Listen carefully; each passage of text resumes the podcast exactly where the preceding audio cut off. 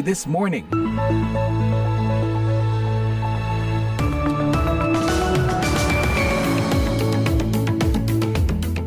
Selamat pagi, VOA This Morning kembali menyapa Anda pagi ini live dari Studio 17 VOA di Washington DC bersama saya Rifan Dwi Astono. Apa kabar? Dalam edisi hari Selasa tanggal 28 Maret 2023 kali ini, seperti biasa redaksi VOA sudah menyiapkan serangkaian berita hangat dari Indonesia dan mancanegara. Di antaranya, puluhan ribu warga Israel berdemonstrasi dan mogok kerja untuk menghentikan rencana perombakan sistem peradilan Israel yang digagas Perdana Menteri Benjamin Netanyahu. Negara sedang terbakar, para demonstran menyalakan api unggun di jalan raya utama Tel Aviv dan menutup jalan-jalan di seluruh negeri selama berjam-jam.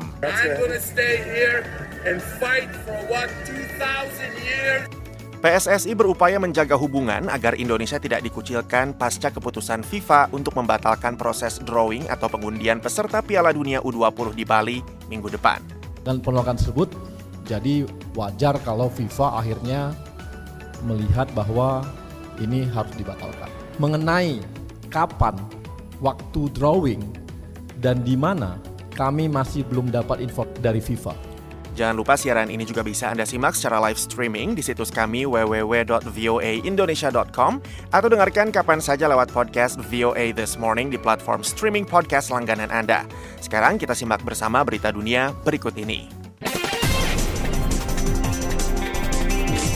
Selamat pagi pendengar, sedikitnya tiga siswa sekolah dasar dan tiga staf SD di The Covenant School di Nashville, Tennessee tewas dalam insiden penembakan Senin pagi. Tersangka pelaku juga tewas dalam konfrontasi dengan polisi. Demikian pernyataan juru bicara kepolisian Nashville, Don Aaron. We know that she was armed with at least two assault-type rifles and a handgun. We are efforting now to identify her. Tersangka pelaku diketahui sebagai seorang perempuan berusia 28 tahun yang membawa sedikitnya dua senjata serbu dan satu pistol. Tersangka melepaskan tembakan ke arah lima polisi yang tiba di lantai dua sekolah dasar itu, yang kemudian dibalas dengan tembakan untuk melumpuhkannya. Polisi masih berupaya mengidentifikasi tersangka pelaku. Ibu negara Jill Biden mengatakan ia tidak dapat berkata-kata untuk menggambarkan insiden penembakan yang menewaskan tiga siswa dan tiga staf di SD itu. I am truly without words and our children deserve better. We stand with Nashville in prayer. Berbicara dalam Forum National League of Cities, Jill dengan lirih mengatakan kita bersama Nashville dalam doa. Meskipun penembakan massal kerap terjadi di Amerika, sangat jarang pelakunya adalah perempuan. Menurut The Violent Project, LSM yang melacak penembakan massal di Amerika, dari 187 insiden penembakan massal yang terjadi sejak tahun 1996, hanya empat insiden yang pelakunya adalah perempuan. Menteri Keamanan Nasional Israel Ben Gvir hari Senin mengatakan rencana Perdana Menteri Benjamin Netanyahu untuk merombak sistem peradilan negara itu telah ditangguhkan karena terus meluasnya aksi demonstrasi yang menentang rencana itu.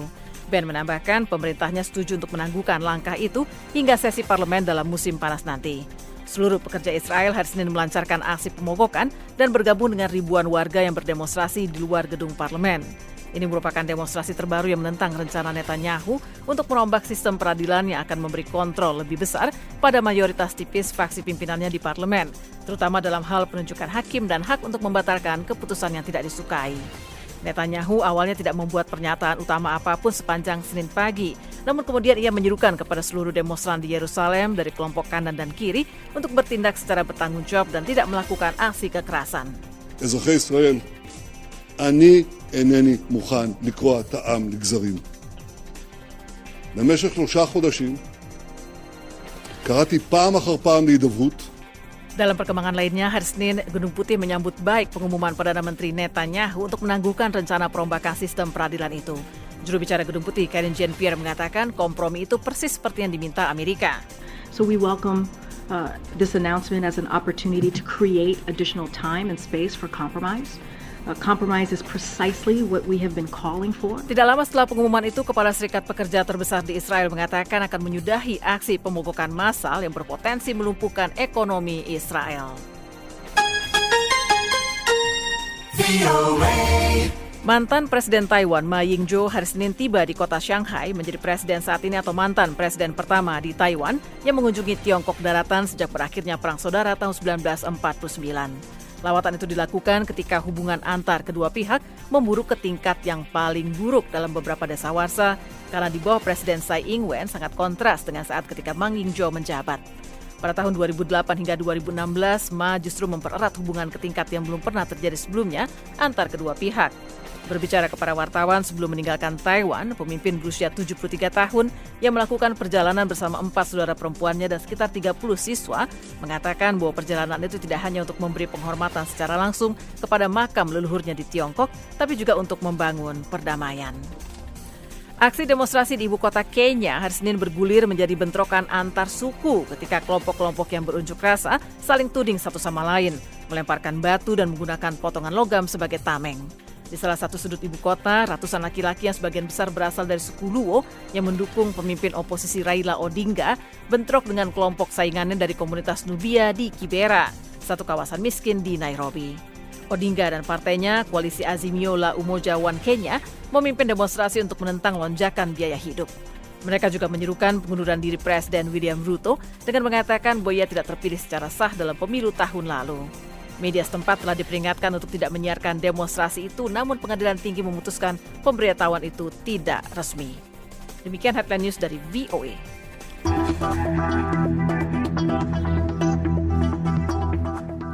VOA This Morning, puluhan ribu warga Israel berdemonstrasi di luar parlemen dan para pekerja melancarkan pemogokan nasional pada hari Senin.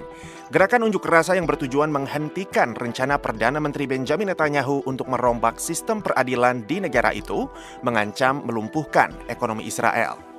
Karena tekanan demonstran yang begitu kuat, Perdana Menteri Israel Benjamin Netanyahu pada hari Senin akhirnya mengumumkan penundaan rencana perombakan peradilannya dengan mengatakan dia ingin memberikan waktu untuk mencari kompromi atas paket kontroversial dengan lawan-lawan politiknya.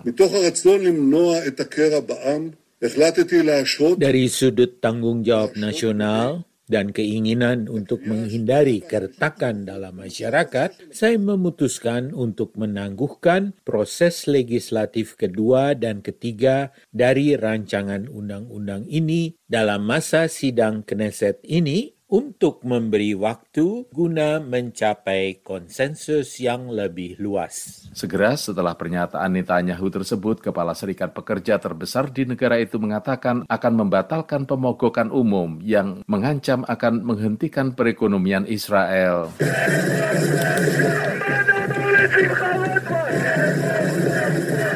Semua penerbangan yang berangkat dari Bandara Internasional Utama Israel dihentikan, pusat-pusat belanja besar dan universitas ditutup, dan Serikat Pekerja terbesar di Israel menyerukan kepada 800 ribu anggotanya di bidang kesehatan, transportasi, perbankan, dan sektor-sektor lainnya untuk mogok kerja. Penolakan yang meningkat terhadap rencana Netanyahu tersebut terjadi beberapa jam setelah puluhan ribu orang menyerbu jalan-jalan di seluruh pelosok Israel untuk menunjukkan kemarahan secara spontan atas keputusan Perdana Menteri itu untuk memecat Menteri Pertahanannya setelah dia menyerukan jeda untuk perombakan sistem peradilan negara sedang terbakar, para demonstran menyalakan api unggun di jalan raya utama Tel Aviv dan menutup jalan-jalan di seluruh negeri selama berjam-jam. Nir Muller adalah seorang pengunjuk rasa berusia 59 tahun.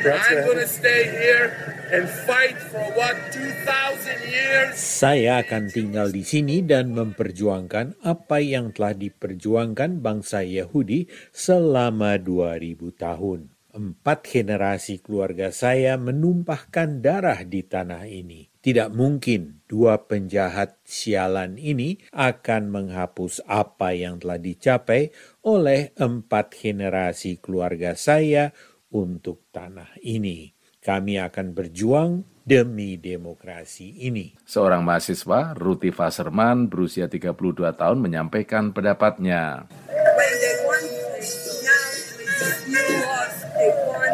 Yang mereka inginkan sekarang dengan undang-undang baru ini, mereka ingin mengontrol Bagat atau Mahkamah Agung dan menjadikannya alat politik. Kami tidak akan membiarkan hal itu terjadi. Kami menginginkan demokrasi yang sesungguhnya. Kami tidak akan membiarkan Bagat dipolitisasi. Dari VOA Washington DC, saya Leona Triono.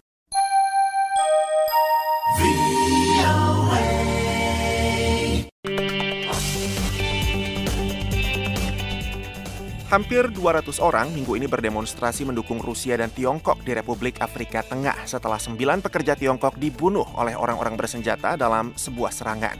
Afrika Tengah adalah salah satu negara termiskin di Afrika dan telah memerangi kelompok pemberontak selama satu dekade. Tanpa memberikan bukti, pemerintah Afrika Tengah menyalahkan pemberontak atas pembunuhan tersebut. Tapi para pemberontak menuding kelompok Wagner Rusia yang telah dikerahkan sejak 2018 di Bangui untuk melindungi pemerintah Afrika Tengah. Maria Madialo melaporkan disampaikan Madeoni.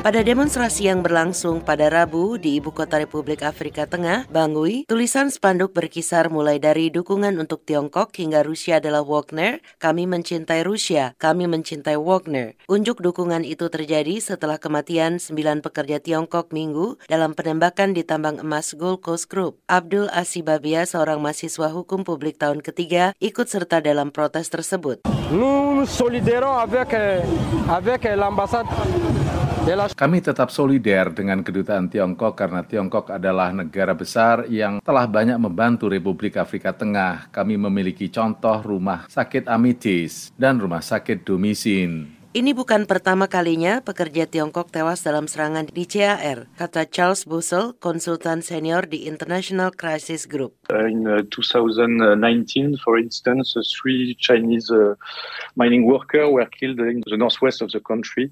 They were lynched by the population. Pada 2019 misalnya, tiga pekerja Tiongkok tewas di barat laut negara itu. Mereka digantung oleh penduduk yang menuduh mereka tidak menghormati hukum. Demonstrasi ini terjadi sehari setelah Vladimir Putin bertemu dengan Xi Jinping. Kami melihat di sisi internasional bahwa Tiongkok dan Rusia bersekutu dan tuduhan oleh CPC bahwa Wagner berada di balik serangan ini bisa merusak hubungan antara Tiongkok dan Rusia. Tanpa memberikan bukti, Perdana Menteri Felix Malua minggu lalu menyalahkan serangan itu pada Koalisi Patriot untuk Perubahan atau Coalition of Patriot for Change atau CPC, sebuah aliansi kelompok pemberontak. Tetapi mantan Presiden CAR yang diasingkan, François Bossis, baru-baru ini pindah ke Guinea-Bissau. Jadi kepemimpinan CPC tampaknya telah bergeser, kata Busel kepada VOA. Dalam sebuah pernyataan, CPC membantah terlibat dalam serangan tambang tersebut dan menuduh kelompok tentara bayaran Wagner Rusia berada di belakangnya juga tanpa memberikan bukti. Para militer Rusia dikerahkan ke CAR pada tahun 2018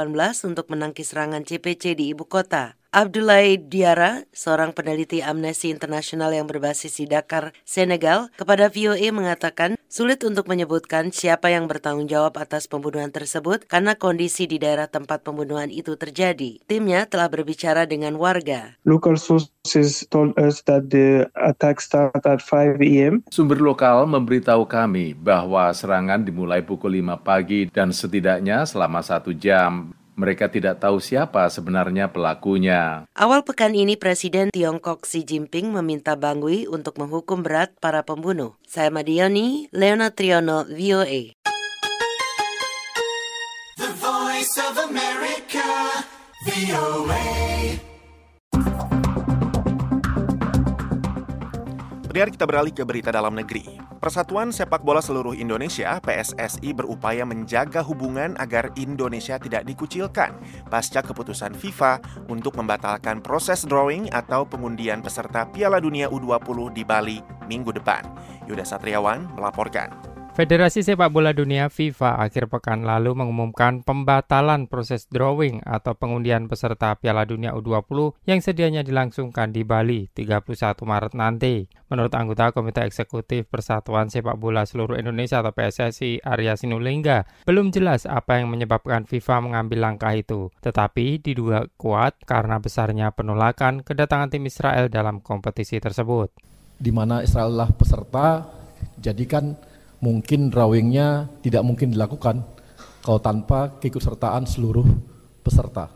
Juga bagi kita bisa lihat bahwa sebenarnya kan pemerintah gubernur ini, pemerintah Bali ini kan memberikan government garansi ketika sepakat dan setuju sebagai salah satu tuan rumah dalam penyelenggaraan uh, Piala Dunia U20. Dengan penolakan tersebut, jadi wajar kalau FIFA akhirnya melihat bahwa ini harus dibatalkan. Mengenai kapan waktu drawing dan di mana kami masih belum dapat info dari FIFA.